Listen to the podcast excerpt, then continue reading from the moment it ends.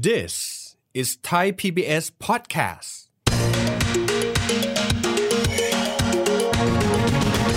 ก่อนโควิดนะคะนักท่องเที่ยวต่างชาติมาไทยประมาณ 40 ล้านคนใน 40 ล้านคนเนี่ยเป็นนักท่องเที่ยวจีนไปแล้ว 10 ล้านอะนะคะ อือฮึปีที่แล้วที่เราเปิดประเทศอยู่ที่ประมาณ 4 0 0แสนกว่าๆ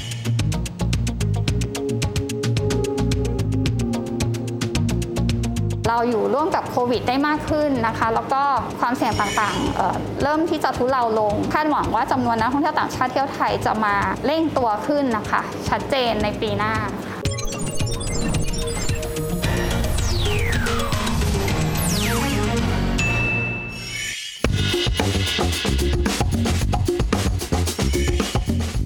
สวัสดีครับท่านผู้ชมครับยินดีต้อนรับเข้าสู่รายการเศรษฐกิจติดบ้านนะครับ รายการที่จะทำให้ข่าวเศรษฐกิจนั้นไม่ไกลตัวพวกท่านอีกต่อไป เพราะรายการของเราจะเอาศัพท์เศรษฐกิจที่ค่อนข้างยากทฤษฎีทางเศรษฐศาสตร์ที่ฟังแล้วไม่ค่อยเข้าใจนั้น มาอธิบายให้ฟังกันแบบง่าย ๆ กันด้วย วันนี้เราจะมาพูดถึงเรื่องของความสำคัญของภาคการท่องเที่ยวในบ้านเรา หลายคนบอกรู้อยู่แล้ว การท่องเที่ยวมีความสำคัญกันกับเรานะครับ ดังนั้นนี่จะเป็นสาเหตุหนึ่งหรือเปล่าที่ทำให้เศรษฐกิจบ้านเรานั้น ยังไม่ค่อยฟื้นตัวสักเท่าไหร่เลยนับตั้งแต่มีการแพร่ระบาดของโควิด -19 กันด้วย เศรษฐกิจ sector นี้มีความสำคัญมากน้อยขนาดไหน และโอกาสใน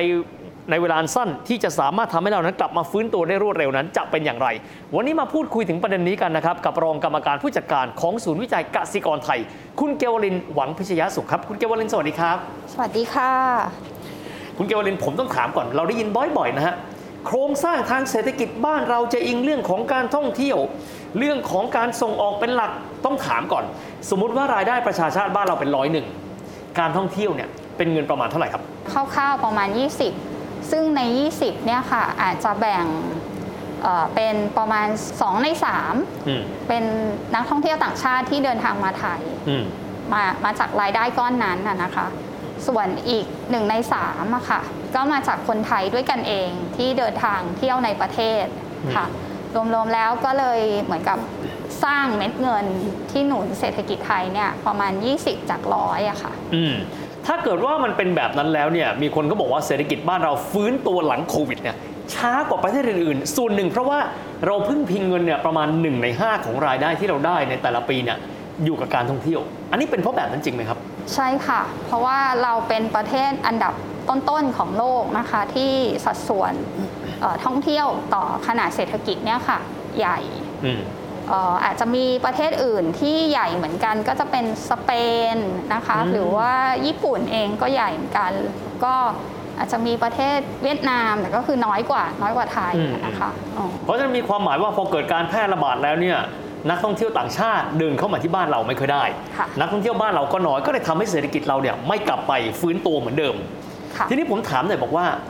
ก่อนหน้านี้เนี่ยเรามีรายได้หนึ่งในห้ามาจากการท่องเที่ยวติ้งต่างถ้าเราพูดถึงจำนวนนักท่องเที่ยวที่เดินทางเข้ามาครับคุณเกวลิน ปกติอยู่ที่เท่าไหร่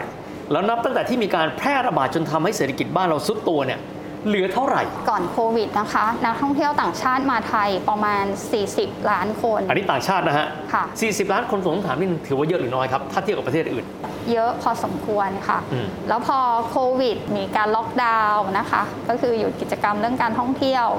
ทั้งในประเทศแล้วก็ต่างชาติก็เดินทางมาไม่ได้นะคะ อันนั้นเนี่ยก็กระทบให้เราไม่มีนักท่องเที่ยวเข้ามาหรือมาน้อยอะค่ะ ในช่วง 2 ปีที่ผ่านมาอืม นะคะ ปีที่แล้ว ที่เราเปิดประเทศในช่วงที่เราไล่มาตั้งแต่ภูเก็ตแซนด์บ็อกซ์อืมนะคะ ในกลางปีที่แล้ว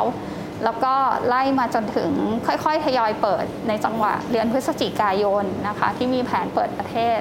มี Test and Go นะคะคือเหมือนกับว่าเอ่อลงทะเบียนแล้วก็ถ้าได้รับวัคซีนแล้วมีผล RT-PCR อืมนะคะก็จะแบบว่าเดินทางมาได้นะคะอืมตรงนั้นเนี่ยก็ทำให้จำนวนนักท่องเที่ยวต่างชาติมาไทย ปีที่แล้วเนี่ย อยู่ที่ประมาณ 4 0 0แสนกว่าๆจาก 40 ล้านคนใช่เมื่อปี 62เนี่ยนะฮะ ค่ะ ก็ปี 64 อยู่ที่ 4.3 แสนคน อืมอืม แล้วก็ปีเนี้ยค่ะ สบคประกาศว่าจะเปิดประเทศนะคะ เร็วขึ้นไม่ต้องยื่นแสดงผล RT-PCR ละ คนที่ได้รับวัคซีนครบตามเกณฑ์ก็คือเข้ามาได้อะนะคะก็คือ หรือถ้าสมมุติว่าเป็นผู้ที่มีความเสี่ยง หรือได้รับเอ่อ วัคซีนไม่ครบก็จะยังต้องกักตัวแต่จำนวนวันกักตัวลดลงอะนะคะ อันนั้นเนี่ยก็ถือเป็นสัญญาณที่ดีอะค่ะที่น่าจะช่วยให้จำนวนนักท่องเที่ยวต่างชาติเนี่ยจะทยอยค่อยๆดีขึ้นตามลำดับค่ะ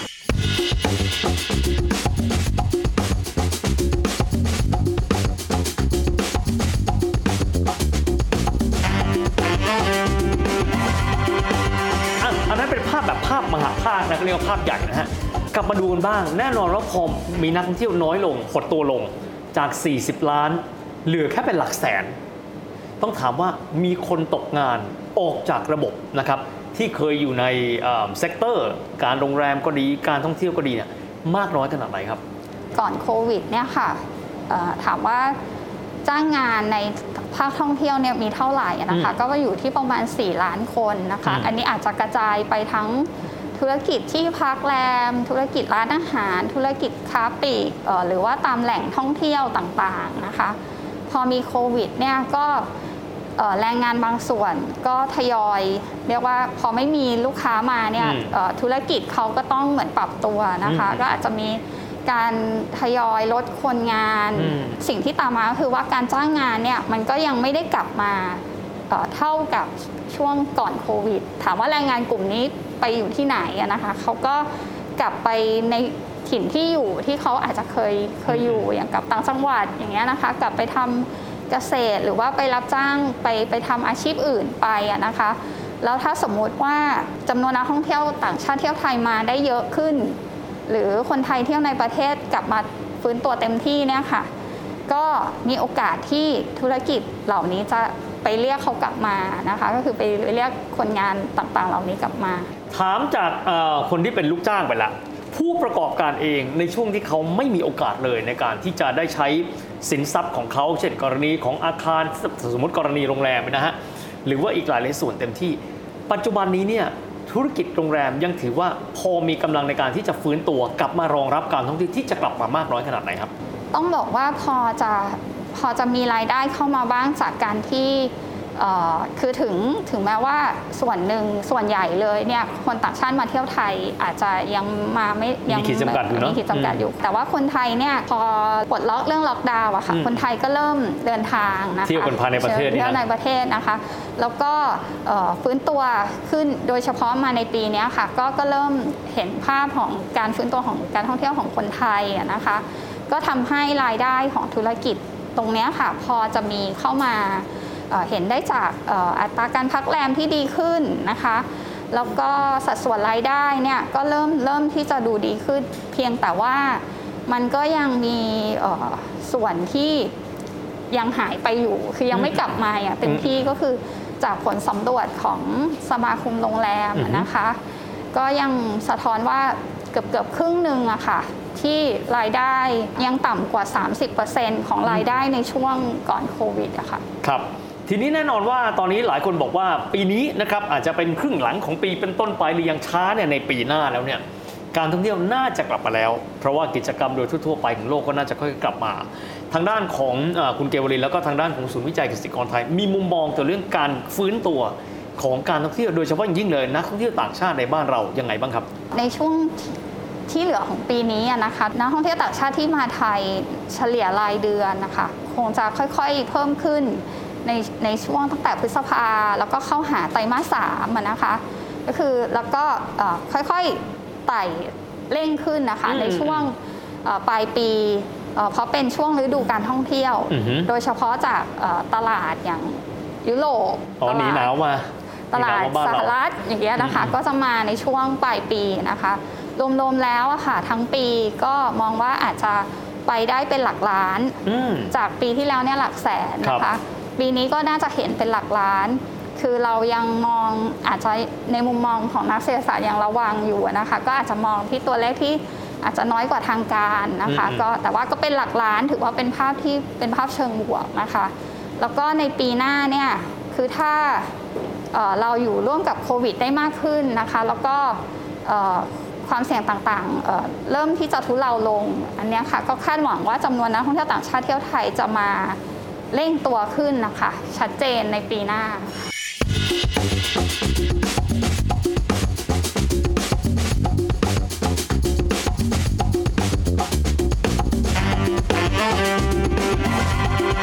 นักเดินทางต่างชาติเองก็คงไม่ใช่ทุกคนเหมือนกันหมด ไม่ใช่ต่างทุกประเทศที่เขามีอิสระในการเดินทางได้ เราก็มองไปที่จีนครับ เพราะเท่าที่ได้ยินนะฮะเขาก็บอกว่านักท่องเที่ยวจีนจะมีสัดส่วนเยอะที่สุดเลยในบรรดานักท่องเที่ยวจากทุกประเทศกันเลย แต่ว่าณเวลานี้บ้านเขาเองก็ยังคงยึดนโยบายที่เขาเรียกว่าไม่มีโควิดเลยคือ zero covid นะครับตรงนี้เป็นข้อห่วงกังวลของอุตสาหกรรมท่องเที่ยวไทยไหมครับ ว่าถ้าว่าตลาดที่ใหญ่ที่สุดของบ้านเรายังไม่เปิด เรายังจะสามารถที่จะฟื้นตัว sector ที่มีความสำคัญต่อเศรษฐกิจไทยเหล่านี้มากน้อยขนาดไหนครับ เอ่อเป็นปัจจัยที่สำคัญนะคะเพราะว่านักท่องเที่ยวจีนเนี่ยมีสัดส่วนอย่างใน 40 ล้านคนเนี่ยเป็นนักท่องเที่ยวจีนไปแล้ว 10 ล้านอะนะคะอือหือก็ถือเกืได้อบหนึ่ว่างในสามเลยนะฮะใช่ค่ะก็เอ่อถือได้ว่ามีน้ำหนักหรือว่ามีบทบาทเยอะนะคะ แล้วก็เอ่อเรายังคาดหวังว่าหลังจากปีนี้ที่ถ้าสถานการณ์โควิดในจีนที่เอ่อมีการคุมแล้วดูแลได้ดีขึ้นแล้วรวมถึงปลายปีเนี่ย จะมีจังหวะที่เขามีประชุมพรรคคอมมิวนิสต์ค่ะอืมเอ่อแล้วถ้าผ่านช่วงเวลานั้นไปอะนะคะเอ่อจีนจะกลับมาเริ่มเริ่มเปิดหรือผ่อนคลายมากขึ้นนะคะ อันนั้นเนี่ยก็อาจจะเริ่มที่จะเห็นการเดินทางออกนอกประเทศของชาวจีน แล้วไทยเนี่ยก็ได้รับความสนใจอะนะคะของนักท่องเที่ยวจีนที่จะที่อยากจะเดินทางมานะคะ อันนั้นเนี่ยก็แน่นอนว่าถ้าเป็นภาพเช่นนั้นเนี่ย ทิศทางของธุรกิจที่เกี่ยวเนื่องกับการท่องเที่ยว ก็คงจะเริ่มเห็นภาพที่เป็นบวกมากขึ้น ซึ่งมันน่าจะมาในปีหน้าค่ะทีนี้ความพร้อมนะครับของการกลับมา สมมตินักท่องเที่ยวมาปั๊บเนี่ยแต่ว่าแรงงานใน sector ของการท่องเที่ยวเนี่ยออกจากระบบไปค่อนข้างเยอะ ผู้ประกอบการเองก็ทรุดไปเยอะถึงแม้จะมีมาตรการในการให้ความช่วยเหลือจากภาครัฐก็ตามแต่นะครับผนวกกับอีกส่วนหนึ่งที่อยากเอาเข้ามารวมในสมการคือเรื่องเทคโนโลยี นะครับมองว่าความพร้อมของเศรษฐกิจไทยในการที่จะทำให้การฟื้นตัวในภาคส่วนนี้ แข็งแรงขึ้นไปกว่าก่อนโควิด จะมีลักษณะเป็นยังไงครับ ผู้ประกอบการไทยถือว่าการปรับตัวที่ดีนะคะก็คือมีความเก่งอยู่แล้วนะคะคือในจังหวะที่ช่วงหนึ่งสองหนึ่งถึงสองปีที่ได้รับผลกระทบจากโควิดนะคะก็มีการปรับตัวมาพอสมควร แล้วก็พยายามจะดูในเรื่องของเทรนด์นะคะก็คือการท่องเที่ยวหลังโควิดเนี่ยก็จะต้องเป็น อะไรที่คือถึงแม้จะโควิดจะทุเลาลง แต่คนก็คงอยากได้ความปลอดภัยนะคะ ก็มีการใช้เทคโนโลยีเยอะขึ้น แล้วก็ต้องไปที่แบบเอ่อในลักษณะที่เป็นเทรนด์เอ่อความต้องการของนักท่องเที่ยวอย่างนักท่องเที่ยวที่มาเพื่อพักผ่อนพร้อมๆ กับการทำงานอย่างเงี้ยนะคะ เป็น workation นะคะอืมอืมหรือว่าเอ่อนักท่องเที่ยวก็จะสนใจในเรื่องของเออการมาเที่ยวแล้วไม่ทำลายสิ่งแวดล้อมอืมอย่างเงี้ยนะคะ ก็เป็นเทรนด์ที่มานะคะ ซึ่งก็เข้าใจว่าผู้ประกอบการในธุรกิจท่องเที่ยว มีการดูเทรนด์ต่างๆ เหล่านี้ แล้วก็พยายามที่จะปรับให้ให้สอดรับไปกับเทรนด์เหล่านี้ อยู่พอสมควรแล้วเหมือนกัน ในขณะเดียวกันทางฝั่งของแรงงานนะคะเพื่อจะให้ได้ประโยชน์ หรือว่าสามารถที่จะพร้อมกลับมาเมื่อเมื่อจังหวะท่องเที่ยวฟื้นเนี่ยก็อาจจะต้องมีการปรับในเรื่องของทักษะ การใช้เทคโนโลยีต่างๆนะคะ แล้วก็การให้บริการที่ตอบสนองความต้องการของนักท่องเที่ยวในกลุ่มที่เขาจะเปลี่ยนแปลงพฤติกรรมไปตรงนี้ค่ะ มากขึ้น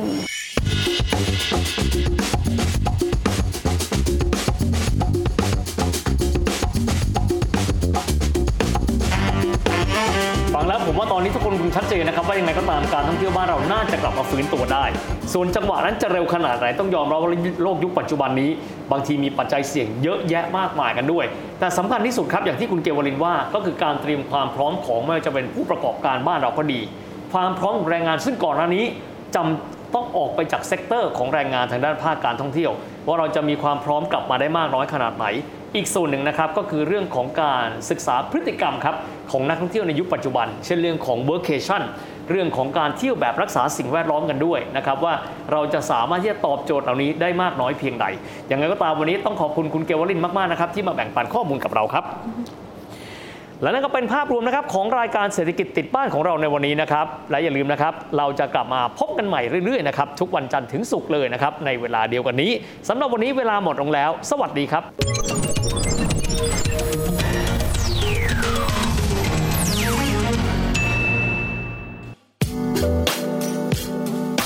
ิดตามรายการทางเว็บไซต์และแอปพลิเคชันของไทย PBS Podcast Spotify SoundCloud Google Podcast Apple Podcast และ YouTube Channel ไทย PBS Podcast Thai PBS podcast. View the world via the voice.